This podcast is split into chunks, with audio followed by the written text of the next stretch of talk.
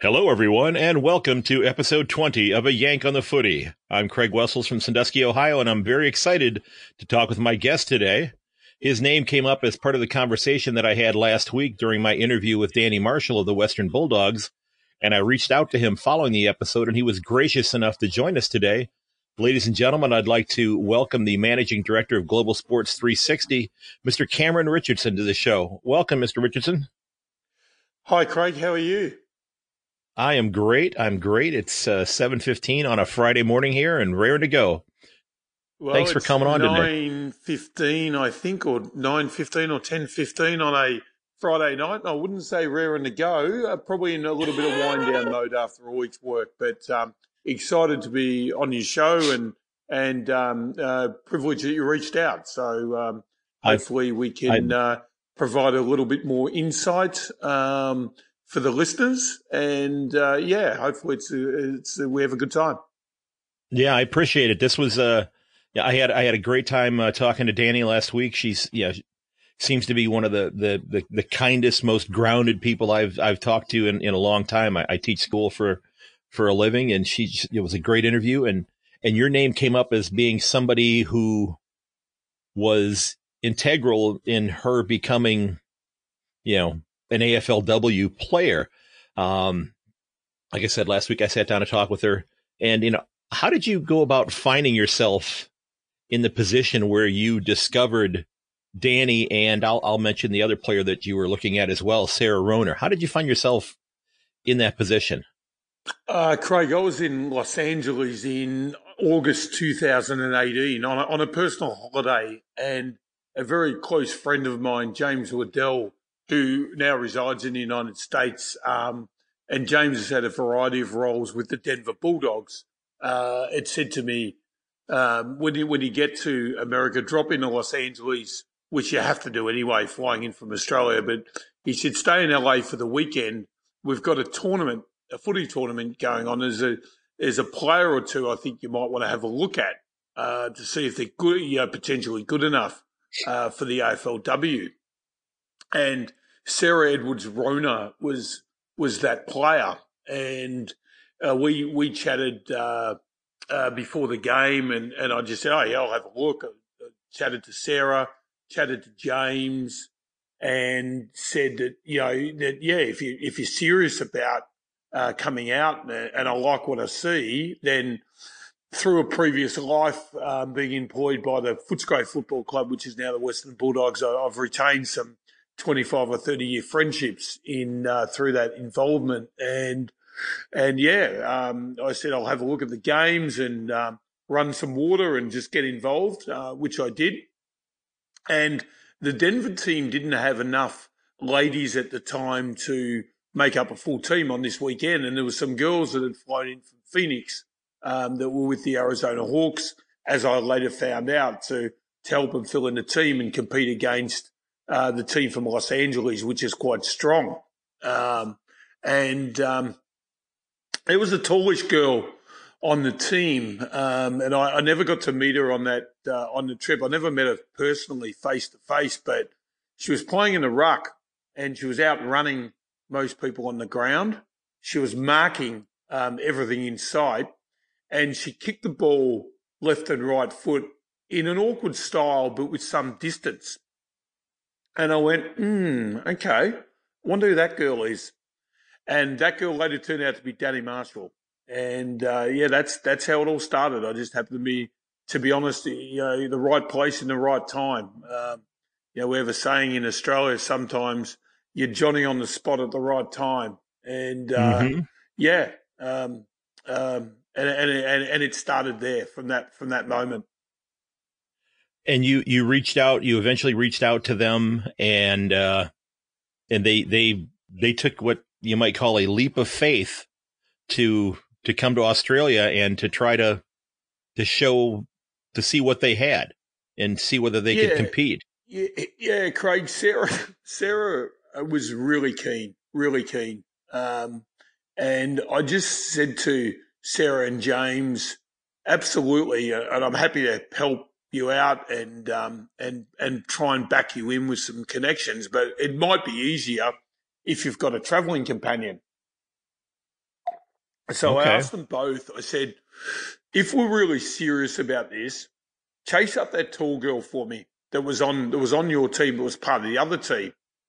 And then uh, a day, about a day after that in LA, someone actually told me they said, "Oh, Danny's only been playing the game for three months," and I thought, okay, just saw the best player with a lot of upside um, potential, and okay, she had only been playing for three months, and then I continued on the rest of my trip to the United States, came back to Australia, and very kindly, uh, Sarah Edwards Rona tracked Danny down. They had a conversation, and uh, Sarah said to Danny, um, between Denver and Phoenix, uh, I've got this guy in Australia. I've met him a couple of times. He's a cricket agent. He thinks we're both okay. He thinks we might have a shot at trialing for AFLW. And she contacted Danny and then Danny ended up making contact with me, or I made contact with her. I'm not exactly sure now. It's about 18 months ago now, um, via uh, Facebook, uh, FaceTime or Facebook Messenger on video. Okay. And we had a conversation, and yep, both the, both the young ladies took a leap of faith. And you had, and and both of these, both of these young ladies were, were you know kind of somebody that you could see would be good ambassadors for the game because, you know, Americans tend to have a bit of a reputation of being brash and that type of thing. But, you know, after having talked to Danny, I would say she's the polar opposite of that. I've I've been very fortunate in my life. I've I've had a fantastic time over many trips to the US over many years for a variety of reasons, and and met some fantastic Americans. And um, so I can only speak um, so highly of, of the time I've had. But both the girls are very modest and they're both what I would call team orientated people. And I can see that and I can see that they would fit into the culture uh, down here in Australia because down here in Australia, especially in a sport like Aussie rules football, uh, people, you need to be a team orientated player, a team first player. If you're not, you get found out pretty quickly and you right, get sorted because, out fairly quickly. Because you know, and, and when you're out on the when you're out on the on the field, you're you're you definitely have to be team oriented because you are, you know, you you are links in a chain in terms of you know moving the ball up and down the field or preventing the ball from moving up and down the field. You're you're all dependent upon one another. That's that's true. So you, you absolutely, and and also in Aussie rules football, there's a lot of sacrificial acts from players blocking, mm-hmm. shepherding, tackling. Yes that yep. that are, that are crucial that mightn't go on the stat sheet, but the coaches really appreciate. We call them one percenters here in Australia, and the coaches really appreciate it. And both the girls have that ability to, to perform those one percenters as well as some some other fantastic qualities they had. Um, so so yeah, the um, they do. The girls took a leap of faith. Um, they paid their own way uh, to come out to Australia in uh, May 2019. And the only thing I was able to offer them was so I had some spare rooms at my home. And I said, look, I can provide you some accommodation at, at no cost to yourselves.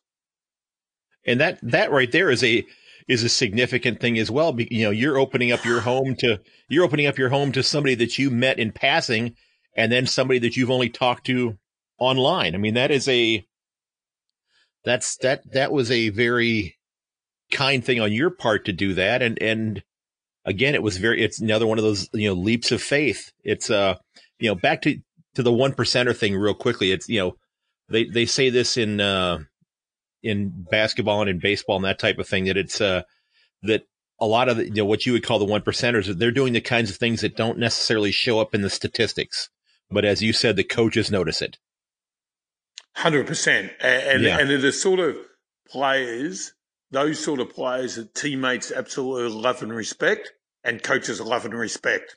Um, and yeah, yeah. So um, yeah, I saw I saw those qualities in the girls um, in the US, and just talking to them, you could tell by just talking to them that there, there was going to be a commitment um, to what what was really a long shot. Like it was a, a pipe dream, a long shot a punt, uh, whatever you want to call it. Mm-hmm. Um, and both the girls had an ab- unbelievable, um, it was unbelievable brave decision for different reasons.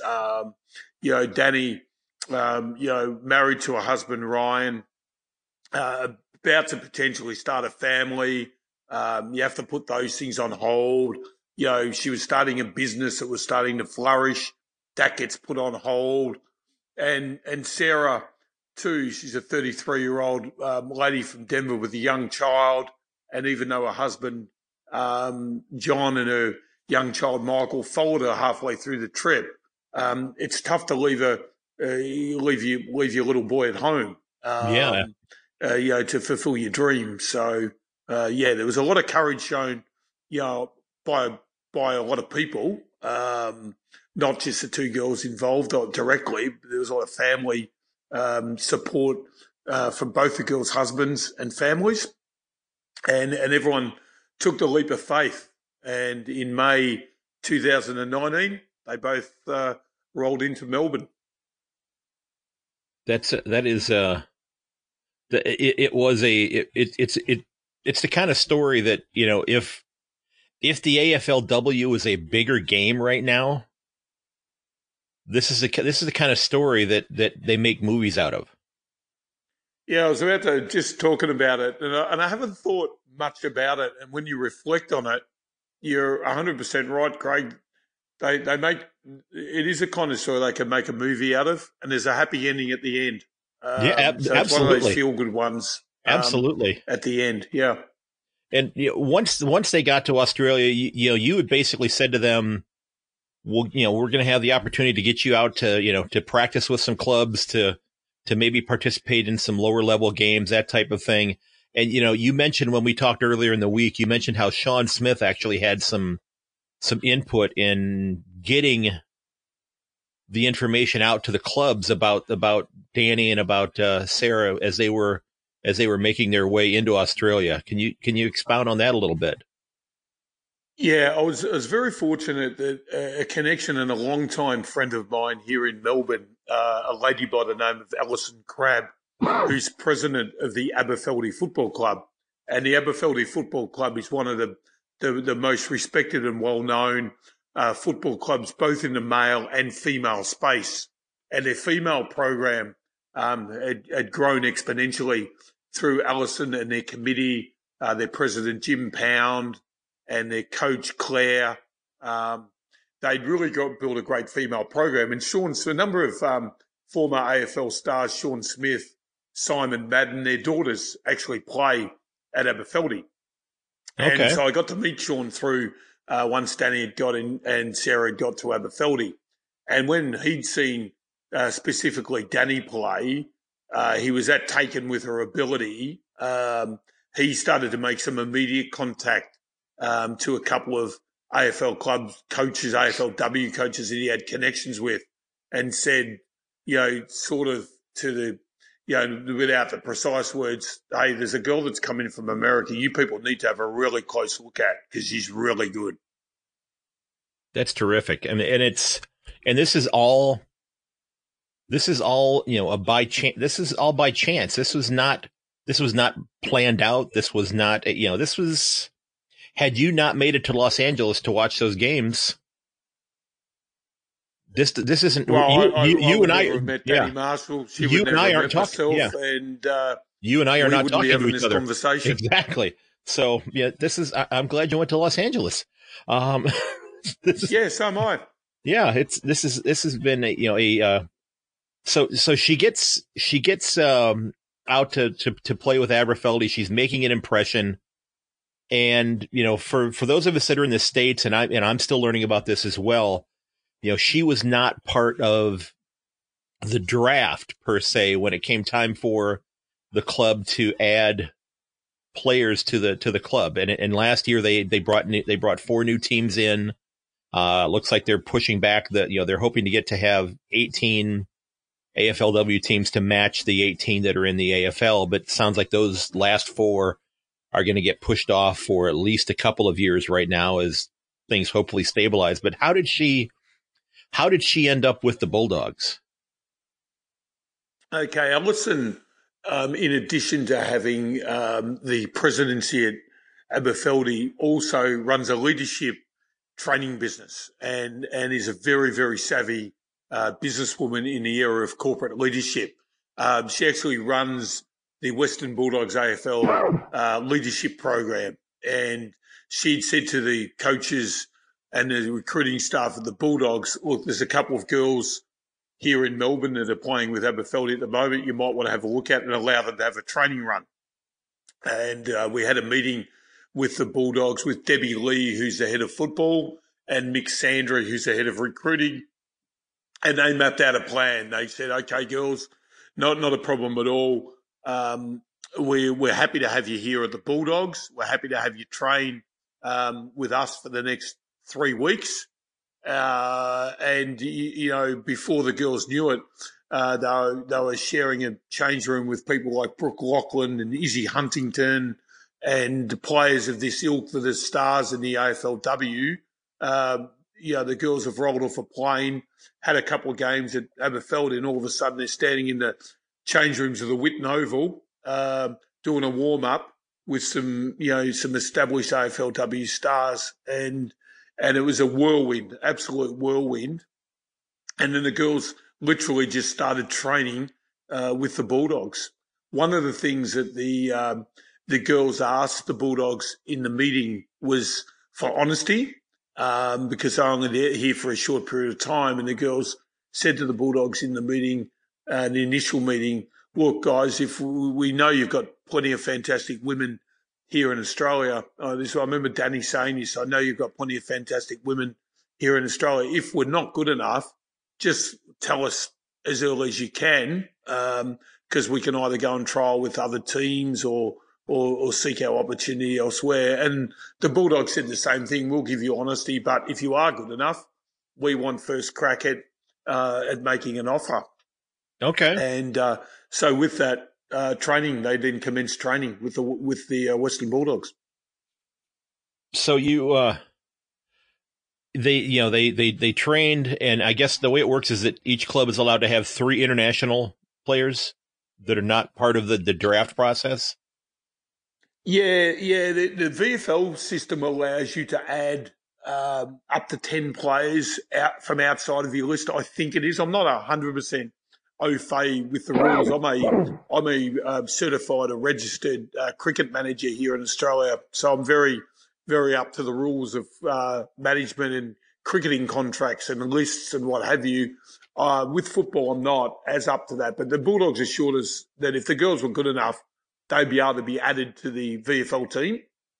And um, within a within about a week of training, Danny was actually added to the the Bulldogs VFL team and went down to Williamstown uh, Football Club to play a Friday night game uh, against uh, Williamstown for for the Western Bulldogs VFL team. And uh, to say that it had been a whirlwind uh, experience to, to realize you've gone from a, a park in uh, Marina Del Rey in Los Angeles to a couple of games in community football at Essendon District Football League with Aberfeldy into the second best competition in the world within um, a six month period and, and over the space of about three games it was like wow. that, that and, is, um, that is amazing. Uh, yeah, it was it, it was amazing, and, and I must admit, um, myself, Craig, I must admit, I didn't sleep much on the Thursday night pre the Friday night game. I I got I got one, and I don't know if Danny will be um, happy for me to share this story, but or a mum will be happy for her to share this story. But I I actually had a conversation the night before to a mum, Mary Ann, who I'd never met and I still to this day haven't personally met with. We've spoken through social media and what have you uh-huh. a number of times when we've met um, through speaking on video, but um, we haven't met personally. Um, her mum actually put my mind at ease when her mum said, "Don't worry, she'll be okay." Her mum had never seen a game of AFL or VFL football, and I, I wasn't quite sure how mum would know she'd be okay. But she she said one thing through to me she said, in her sporting career, the better the competition is, the better she gets. She'll be okay, Cameron. Wow. And I put okay. the phone down. I thought, okay, that gives me a little bit of comfort. I still didn't sleep much, um, hoping she'd do well. But uh, all of a sudden, we found ourselves on a on a Friday night in May at the Williamstown football uh, ground preparing for a VFL game. It was exciting. That, it was really exciting. It is very cool. Now, you, you mentioned when we were talking the other day that there was a, a bit of a, a, a social media frenzy that happened when, uh, when Facebook, um, was tracking her when you went to, uh, to RSEA Park. And you, yeah, that, that, that's a little bit, yeah, that's an interesting, that's an interesting one, Craig. Um, uh, she'd played a couple of games for the Bulldogs and done very well, and and and it was there was an underlying I'll call it an underlying current that the Bulldogs were getting keener and keener, and Danny was getting very keen on the Bulldogs and starting to develop some friendships um, fairly quickly with some of the some of the Bulldog uh, VFL and AFLW players.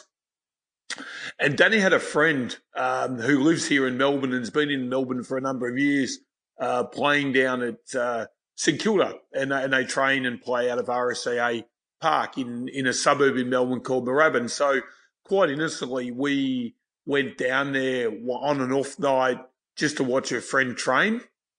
And uh, Dan's, um, we were waiting inside. It was quite a cold night by this stage. We'd probably skipped along to about early, late May, early June, and Melbourne was just the onset of winter. So waiting inside, and the um, her internet um, or a Wi-Fi. The Wi-Fi must have picked up, and Facebook checked her location in to the St Kilda Football Club. Um, we only found out afterwards, coming home from that training night, when we were sitting down for some dinner at a restaurant, and uh, she had about five or six messages from uh, from her now teammates asking, "What are you doing at the St Kilda Football Club?" and uh, to Danny's horror, um, there was a, there was probably a little bit of backtracking and um, a few apologies the next day and some assurances it was only uh, quite an innocent thing um, uh, being at uh, being at Moorabbin watching a friend train, but it did, it did cause quite a little internal frenzy amongst a few people. That's you know that that's you know both the, the I guess the blessing and the curse of uh, of of electronic uh, tracking and and knowing where you are and that sort of thing. You know, and you know when you you know, you're, I, you know, I send my kids out on trips, that sort of thing. I've always said to them now that they've got their smartphones, you know, turn on your, you know, your tracking so I can see where you are on your trip. So I, I know I have an idea of when you're going to be where you're going to get to. Um, so she, she ultimately, she ends up joining the Bulldogs and yep. you, you, you talked about, uh, you know, there's, there's a great, uh, video out there you know, as she's getting ready to make this this move to Australia, there's this great video of of her husband Ryan, who, you know, according to my conversation last week, and I sounds like I'm going to have to agree with her, is the best husband in the world. Um, those are Danny's words, and I, from what I have read and what I've seen, I agree with her on that. Um, I think my wife might agree too. Um, but but there was there was a video, and you said you were with him at one instance where it was kind of a surreal moment um, with Ryan, and you you had a, you had a really good story about Ryan in Australia. If you would be interested in sharing that one. Yeah, Ryan came down. Uh, Danny had two stints. He had a the first stint in May, and then the, the Bulldogs offer a, a, deal which he took back home with a to discuss with Ryan to make sure it was the life decision they wanted to make. Signed the deal, signed the contract, um, the international rookie contract with the Bulldogs. So then she'd already discussed with the Bulldogs um, prior to leaving the first time to go back to the States about returning for the back half the VFL season. And then Ryan uh, paid his own way to come over and support part of the second trip. And have a look at where they were going to live and, you know, introduce himself to Melbourne. Anyway, Dan had a game and it, was, I think it was about a two o'clock start. We didn't need to be there that early. So Ryan and myself went and did a little bit of um, innocent shopping. And then we had to drop into a cricket centre. And we drop into this cricket centre. And after about two minutes, this guy approaches the counter where we were standing and I was talking to some people. And he just looks at Ryan and he just starts going, you're the guy. you're the guy. and Ryan sort of took a step back, and I'm thinking, yeah, you're the guy. He goes, on the video, your wife plays AFLW football. And with that, Ryan just started laughing and sort of looking at me and going, yep, I'm the guy. I guess I'm the guy. So obviously this, this fan had seen Ryan and seen that video and, and just happened to be randomly at the cricket centre on the same morning we were there. It was, it was, it was an extraordinary moment. And, so I guess he'd realised that made Ryan realise that his wife had made a fairly big impression in a very short period of time. Do you do you think that? You know, well, first of all, do you, do you did did that video actually end up on the news in Australia, or was that something that they probably just found on YouTube? Yeah, it, it, it just did the social okay. media rounds. Okay, so it was not something. Uh, yeah, it wasn't on the mainstream okay. mainstream news. It, it, just did the social media rounds. It was it was done by Phoenix, one yeah, of the TV yeah. networks in Phoenix, um, that had cottoned onto the story, and uh, they wanted to do a follow up. And and I think Danny, when they interviewed Ryan, I'm not even sure if Danny was back in Phoenix at the time. Honestly, can't remember. She might have been I, I, but I think she, I'm not, I'm I think she was there because I think she came. I think she came and gave him a hug after he got done talking, if I recall correctly. Ah, yeah. of course. Yeah, yeah, yeah, you're right. Yeah, yeah, right. Your memory's uh, a little bit better than mine yeah. on that one. Now, now that, you know, Danny has had some success in at this high level with the AFLW, is this, are, is there a conscious effort right now that's being made to try to find the next, uh, AFLW player here in the States? Is this, is this where they're going to start to look for more players? I wouldn't. I wouldn't say there's a conscious effort at the moment, but certainly there's there's an aspect of Danny being a pioneer, and and what I would say, um, and, and, and it's an extraordinary thing what she's done. I, I guess if I could say before I answer your question directly, Craig, if I can, what she's done is one of the most extraordinary things. I've been involved in sport at a professional level in a variety of sports for, for 35 years. And myself, either myself as a player, an umpire, or in, in an administrative or managerial capacity for a long time. I've never seen anything like this. It, it's extraordinary that a girl um, could play a game in a foreign country that doesn't really play the game for three months, impress someone who just happened to be randomly where where she was playing, but impress someone enough to to think, gee, she's talented. That that's impressive enough, just that. But then to take it to to just hedge your bets, come over to the country with no promises, pay your own way, um, and then impress the Western Bulldogs enough in a very, very short space of time, i.e., four weeks, that they would offer her a contract. It's extraordinary. But then to be able to compete on an AFLW field with, she probably played 10 VFL games, including a grand final. The, the, the VFL season was very beneficial for, for Danny and obviously the West, the, the Bulldogs, because the VFL team went all the way to the grand final in 2019. But to, to, to, to see her compete in a, in a VFL grand final after effectively 10 games of football. And that's not discounting anything she'd done in the right, USA, right. but obviously the, the standard of football. The analogy I've got, and if I could, if I could give this to the listeners, the analogy that I, and I've actually shared this one with Danny, it's like you're a swimmer and you've swum a few laps of a swimming pool and then the swimming coach looks at you and says, come with me. And he takes you to the Olympic final and in you go. That's the analogy. That's how big it is. Yeah. So she basically was an okay swimmer and then all of a sudden with not much practice found himself in the Olympic final. It is amazing when you think about when you think about it. It, it, it it's it's it's amazing. So my my point to, to to get to your question directly about a conscious effort of um, Are the AFL making a conscious effort of recruiting to America? No. They should be, but they're not. But what I will say, if there's a person out there who thinks they can make it and, and, and they have a reasonable level of ability and a desire to make it, we can help okay. them okay. make it. Because Danny Marshall's shown you can do it. Mason Cox has shown you can do it. There's two live examples. Yeah. Mason Cox is an amazing footballer in the AFL with the Collingwood Footy Club. Amazing. He's a game changer. He influences and wins games for the Collingwood Footy, Football Club when, when he's on.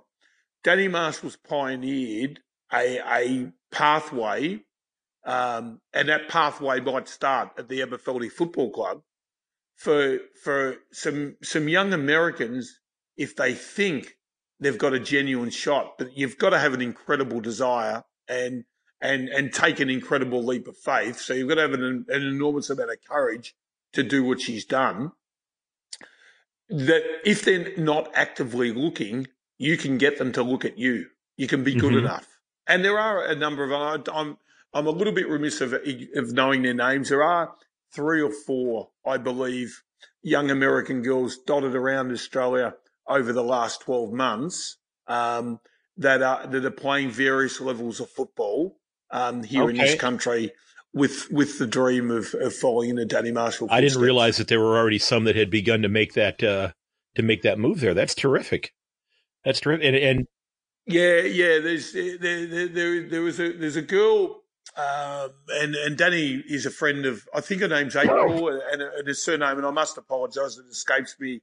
Um, was on the on the VFL list for the Essendon Bombers um, last year, and I think uh, at last call she's playing a, a what we know as a as a summer competition um, or a winter competition. I'm not sure up in the in the Northern Territory, I believe. So I think there are a couple. Okay. Um, um, but yeah, I mean, there, there's the if you're an athlete, uh, I mean, football football's a kick and catch game, and and if you can run and you're an athlete and you can run, um, you know, you can be taught to kick and catch. I've got I've got no doubt about that. So, Okay.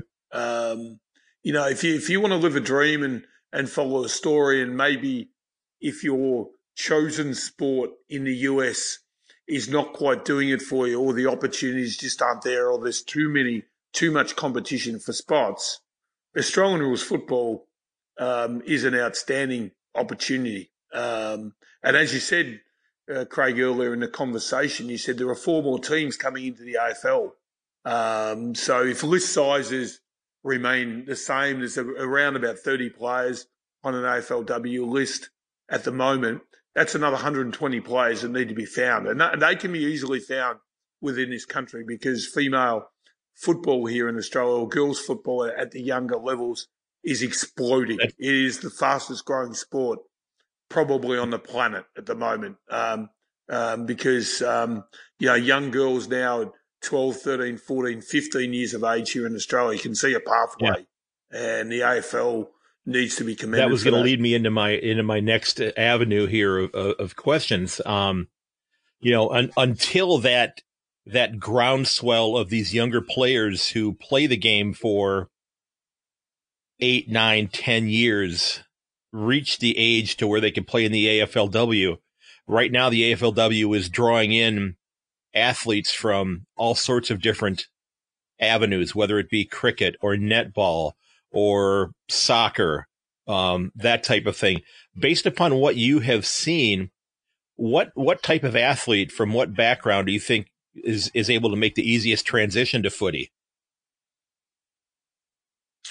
Uh, soccer athletes, um, obviously, because it's it's a game where you've got to have tremendous speed and endurance, and, and it's a kicking game. Uh, soccer, uh, netball or basketball, because of the evasive skills. Uh, there's there's a number of of, uh, of basketballers uh, on the on the male side in Australia that have transitioned into AFL football. So if you're a, if you're a college basketball player and you've got speed and agility, uh, you you can play AFL football no problem. Um, you know, if you're a if you're a gridiron player with the um, or a US football player uh, with the, the tackling and running ability of a running back or a Mhm. linebacker or um, these these sort of people, um, you can you can play AFLW, no problem. If, as I said, if you're an athlete, and you can run. If you've got speed and agility, um, and you can, and, you're prepared to listen to coaches and be taught running patterns, you, you, you can transition in this game. That's that's great advice, and I, you know, I'm I'm hoping that you know some of the folks that are listening here in the U.S. who, you know, are thinking that hey, my my you know collegiate career of athletics or even my high school career is is ending that that maybe there's another avenue you know whether it be you know in the USAFL because you know we've got dozens of teams across the country that are that are playing. Um so you know that that Craig would be my recommendation to people. My my recommendation if there are some listeners who are listening well, to the podcast um, and want to find a new sport uh, in the, in the US, I would highly encourage them to find a US AFL club in their area. There are many, many very dedicated clubs dotted around the United States. In in most right, of the major right. cities in the US, they'll find a team. You'll meet some phenomenal people and have a phenomenal time. And if you start to dominate those games, there are the United States competes in the international rules series, which there's an international rules series on the Sunshine Coast in 2021 that the AFL teams, I've got no doubt the scouts will be up watching that international rules series for both male right, and right. female. And if you're good enough and you're able to make the US national team um, for for that, then you'll get spotted or you'll get scouted here in Australia. I've got no doubt. So, you know, when we talked the other day, you know, we, we got into just how important, um, the AFLW game is from like a societal standpoint. Can you, can you, uh, expound on that a little bit? Cause you, you said that this is a really important thing for, for the country itself, not just for the sake of sport, for, for other things as well. Uh, it, it's it's outstanding. It's it's an outstanding. There's two sports here in this country that, that are leading the world um, in female participation and and providing a pathway now for females to to make a professional living, and that's the AFLW and cricket. Both those sports have done an outstanding job.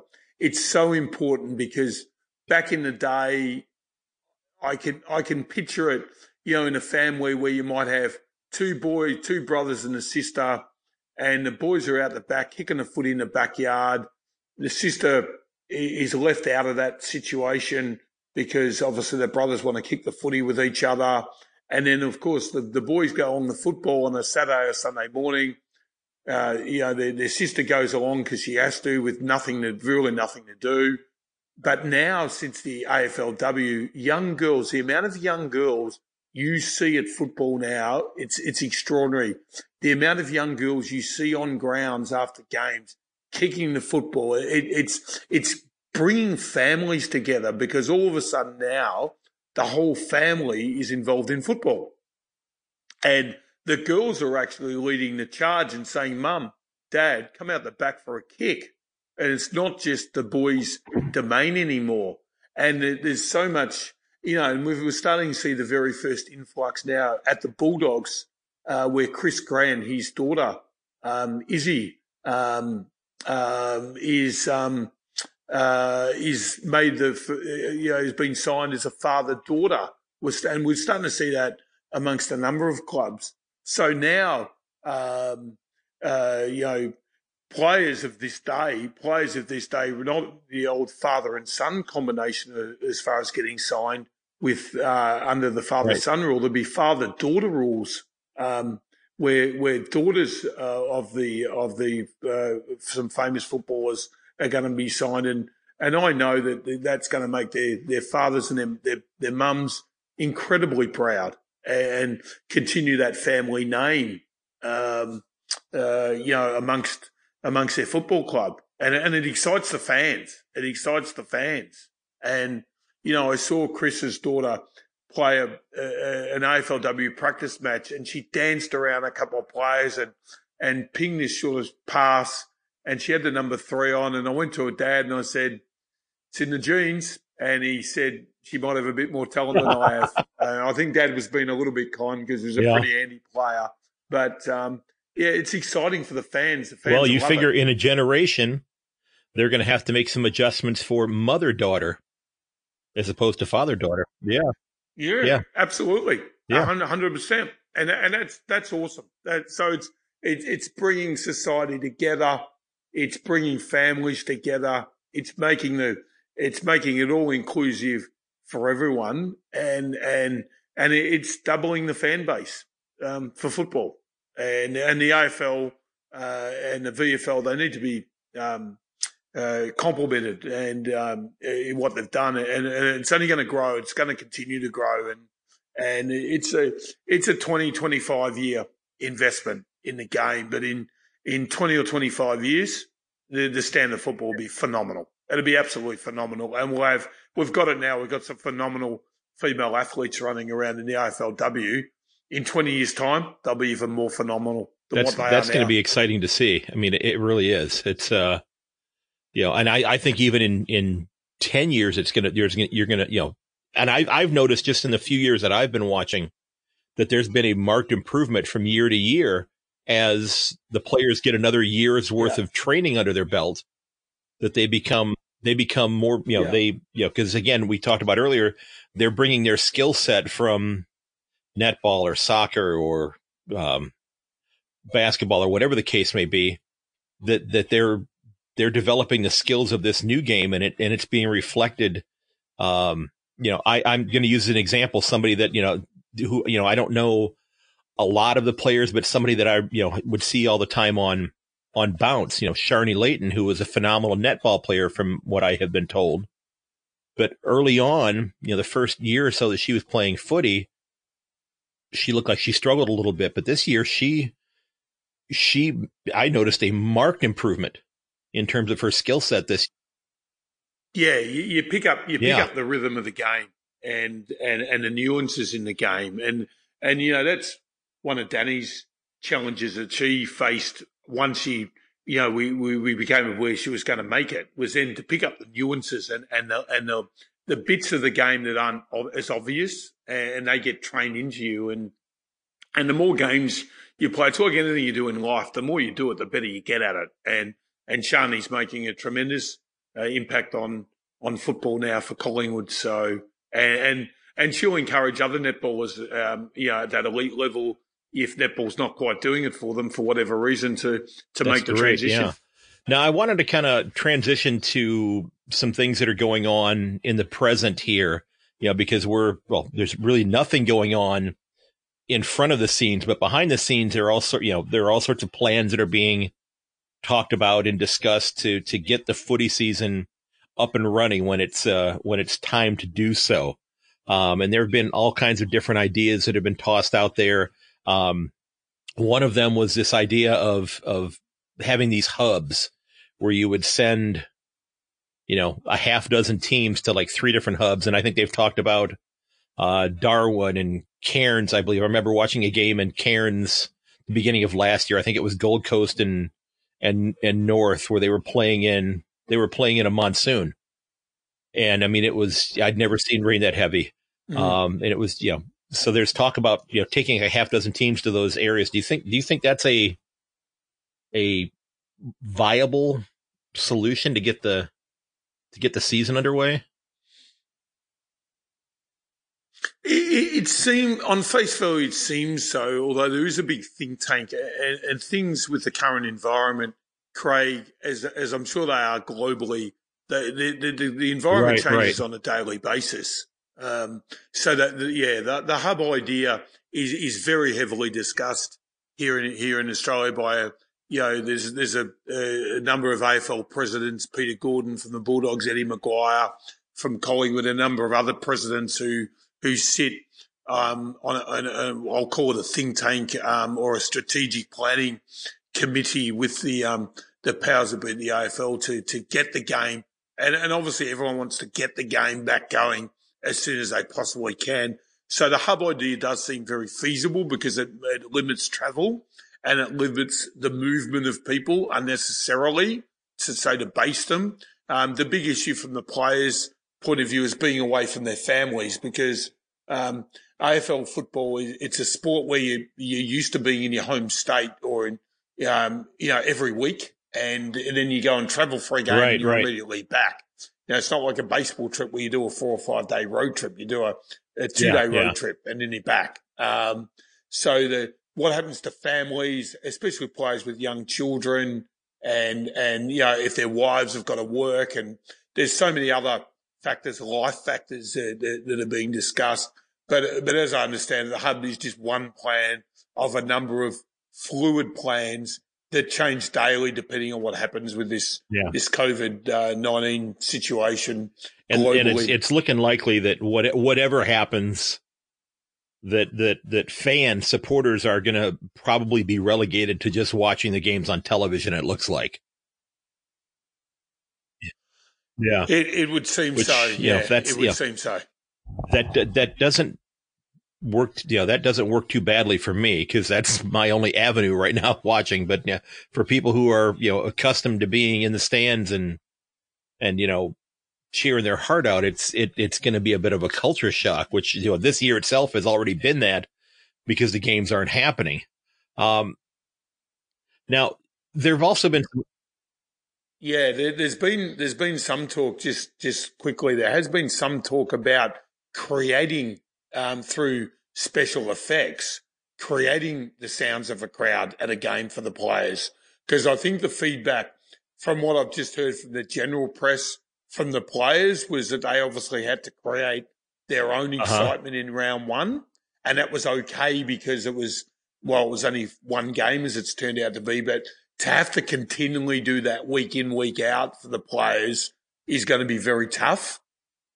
And, uh, so there, there has been some recent talk here in Australia about with, with some very sophisticated special effects creating a crowd. No, I, I know. What, yeah, sense. I know exactly what you mean. What do you what do you think about that? Is that just does is that kind of an over the top solution to you, or do you think that's a do you think that's a practical thing to do? Uh, I, I haven't. I, I really honestly okay. haven't given it too okay. much thought, to be okay. honest, to tell you now, the honest truth. You know, I, I want to you know get into a little bit of, of of your background here before we wrap up, but I had one other thing I wanted to to dive into, and this has been this looks like it's been a bit of an issue that uh, that some people are a little bit leery of, and that's uh, what's going on with the Giants right now, where you've had a couple of um, business people here from the states who have invested several million dollars into GWS uh, because, and there's concern about this this specter, if you will, of private ownership of of clubs in the uh, in the AFL. Is that something that that concerns you, or is that something that you see possibly as an inevitability to help maybe stabilize? I know that the, the, the league got the the big loan from the different banks, but is this something that you see could that could be beneficial, whether it be investors from Australia or from from wherever, maybe not China right now, um, that that would uh, would be helping to provide some funds to help stabilize the different teams.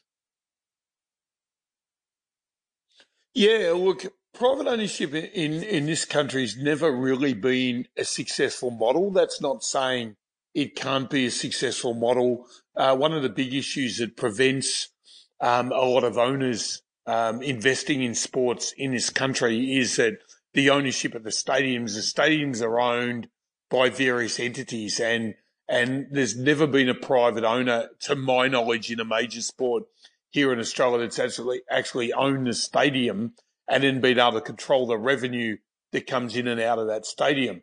So that's been the big block on private ownership. There was some thought uh, about eight or nine years ago in cricket when the um, what's called the Big Bash League, which is a T20 cricket league here in Australia, that that might be part privately owned, but the owners uh, balked at uh, the the opportunity for investment when they found out that they weren't uh, going to own a stadium. There are a couple of businessmen in Sydney um, who are very closely aligned with GWS. Mm-hmm. They're American billionaires, and it has been mooted in in press coverage that they may have some potential interest, but that would need the the approval of the AFL. It would need the approval of the uh, the member base of GWS because clubs in Australia are, are effectively owned by the members. Um, so we need a certain Right, percentage right. of members to vote voted favourably. But in, in the current economic climate that we're in, where where funding for sporting teams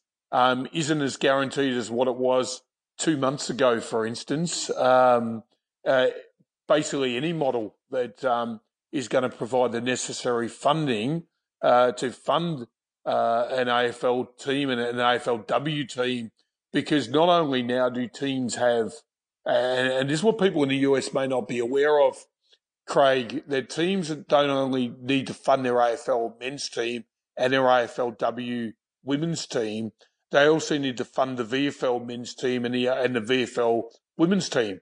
So the clubs have got to fund four teams now. Um, so the pressure on clubs to raise money um, from the traditional means Right, is that- getting harder and harder. So I think any financial model that brings the necessary finance to the game. Yeah, I saw something recently, if I'm not mistaken, that uh, that Carlton shut down their VFL club. If I, I thought I thought I saw that. Uh, Okay. I, I haven't seen that. You may you may be a bit more um, aware of that. I'm not Okay, certain that that's the case, uh, but I, I haven't seen that. But it may have been some recent news. I've I've been heavily occupied myself in the last couple of days. Um, uh, it's cricket contract time, so it's a, it's a it's a busy time for me professionally in cricket. Um, so I'm heavily involved uh, with some some some clients that I represent um, in discussions with them at the moment and and prospective teams. So. So I, I, I may not be across all the news. okay, you're- and you're that kind of leads me into uh, to what I was uh, gonna kind of finish up with here today. And you know, you you you mentioned earlier that you had been involved with with sports at different levels for the last 35 or so years. You started out with the Bulldogs back in the late 1980s, if I'm not mistaken, or with Fitz, yeah, with yeah, and uh, Yeah. you transitioned into a couple of different things. You worked with the the Monarchs in the, the Australian Baseball League, and then you were general manager of the the national soccer National League soccer team as well.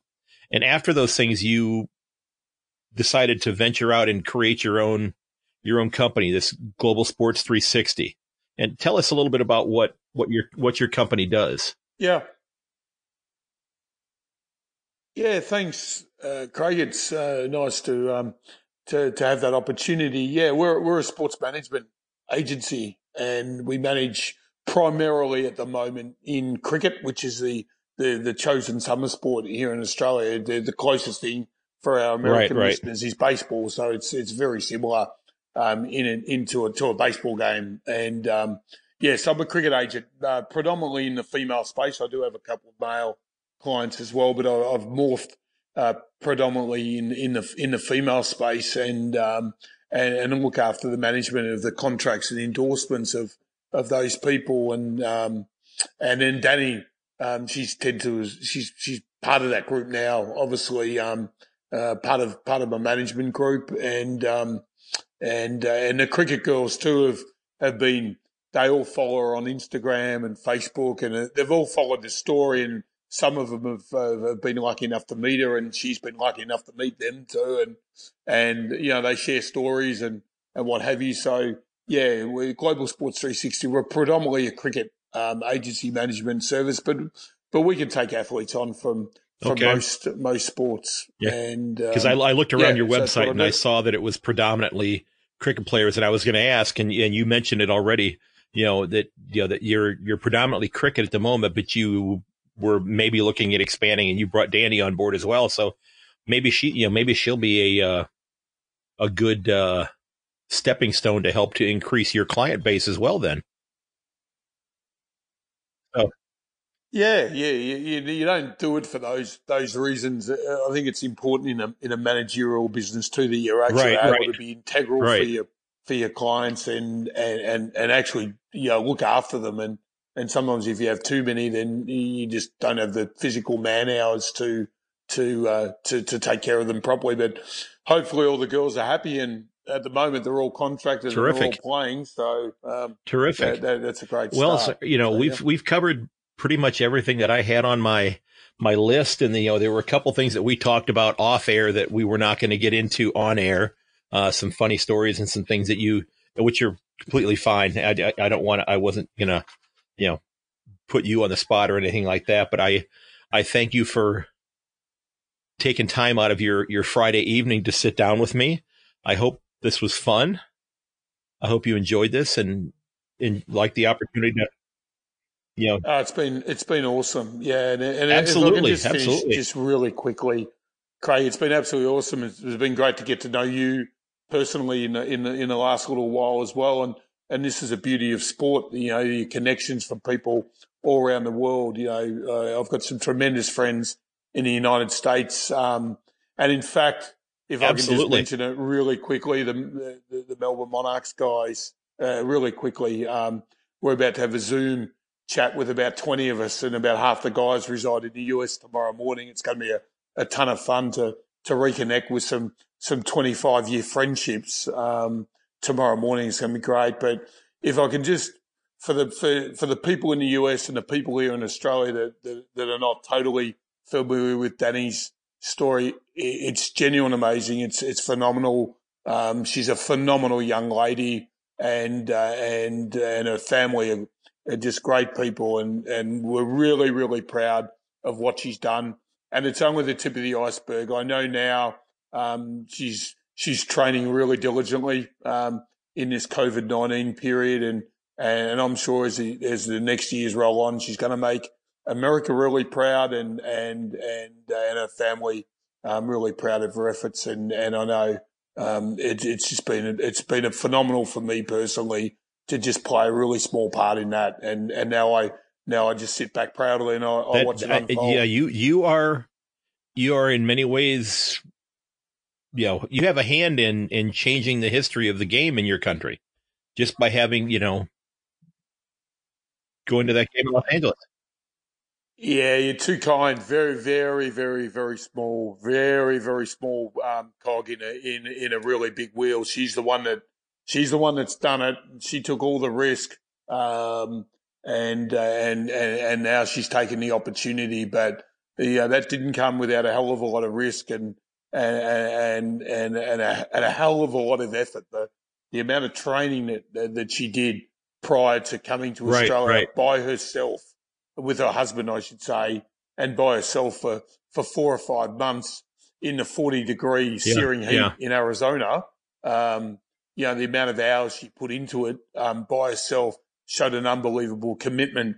You know before she arrived, and now now she's getting some reward for that, and she richly deserves it. So that you know she deserves all the success that that comes her way, and and and, and it's exciting, and we we we look forward to seeing it unfold. Um, I just hope people follow the story, and um, you know if they're in Australia or they're at a game or they're at a US um, AFL game in the United States, and she happens to be back home, go up and say hello. Yes, and, I'm, and she'll be more than happy to you know to. to yeah, I'm hoping you know that uh, you know I've I've become friends with her on on Instagram and I think on Facebook as well. And I'm hoping she's all right with me reaching out to her and, you know, wishing her luck, that type of thing. But she seems to be a very grounded and genuine person. And I, I was thrilled to be able to talk with her last week. It was a great, you know, I, I talked to her for about 45 minutes like we did today. I talked to her for like 45 minutes before I ever turned on the recording. And then we still had about an hour and a half conversation. It was, it was, it was phenomenal. Yeah. Yeah, it was great. Yeah. yeah. awesome. Awesome, Craig. Yeah. And, and too, mate, too, um, you know, the work that you know, people like yourself are doing in the United States to, to grow our game, it's phenomenal. And if I, I, if I can help that in any way, shape or form, I'd love to because I love football. Um, you know, I love cricket. Um, yeah, and, and, I love our country here in Australia. It's a magnificent country. If you, um, if you're in the United States and you've you've you've not had the chance to well, visit, that's it's it is on my list of things to hopefully do someday. But it's uh, yeah, I've I'm I'm hoping to get there. Like I, I think I'd mentioned the other day, I've got to get my my youngest uh, through college and get her on her way, and then hopefully I can I can venture out and do that.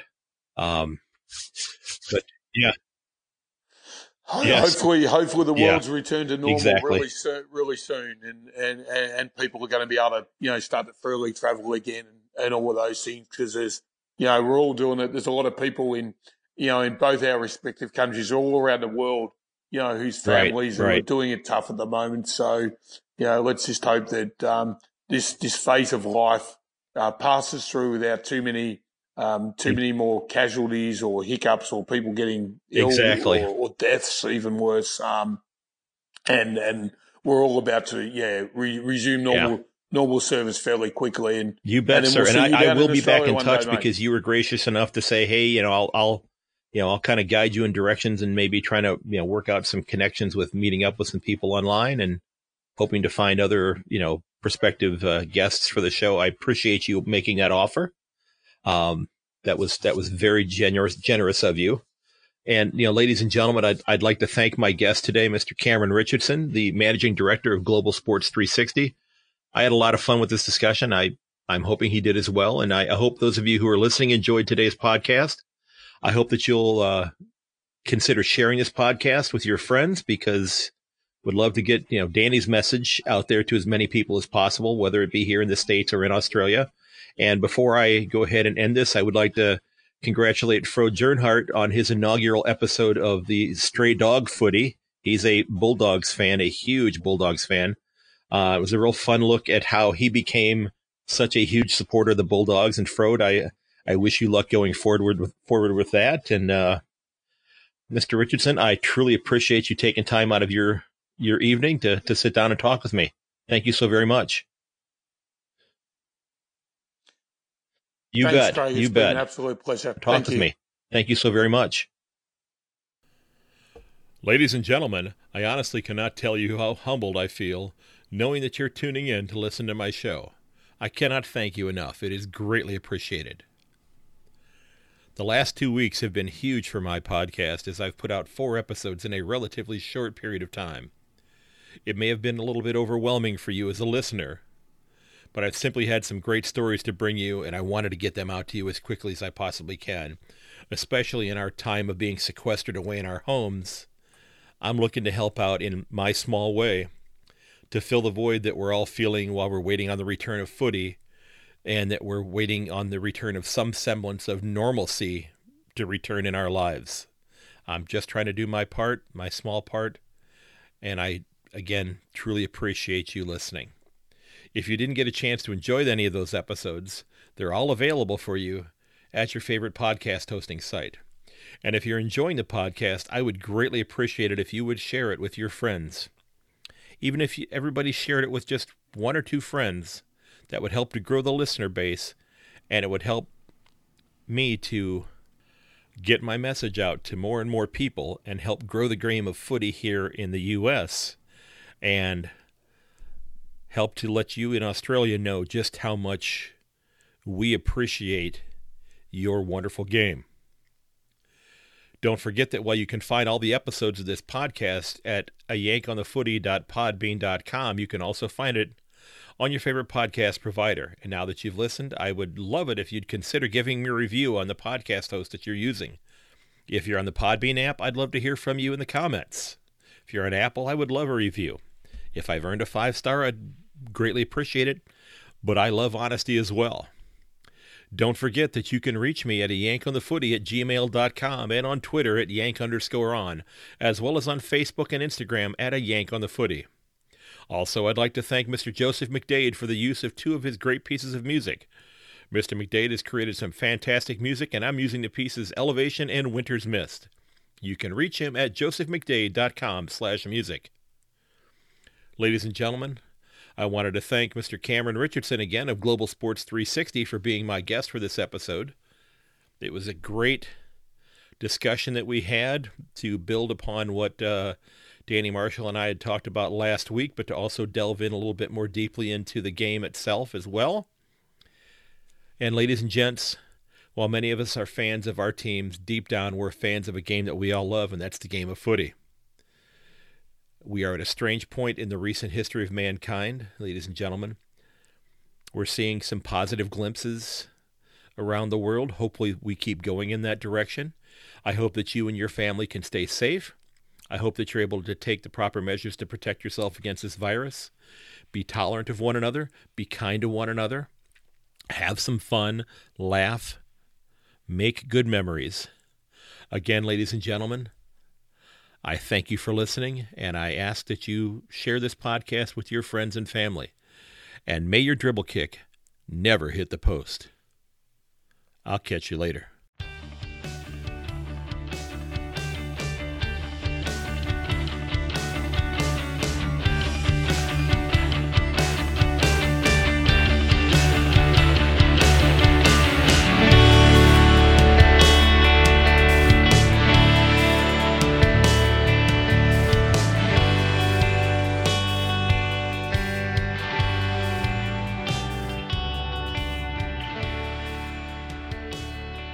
This has been episode number 20 of A Yank on the Footy.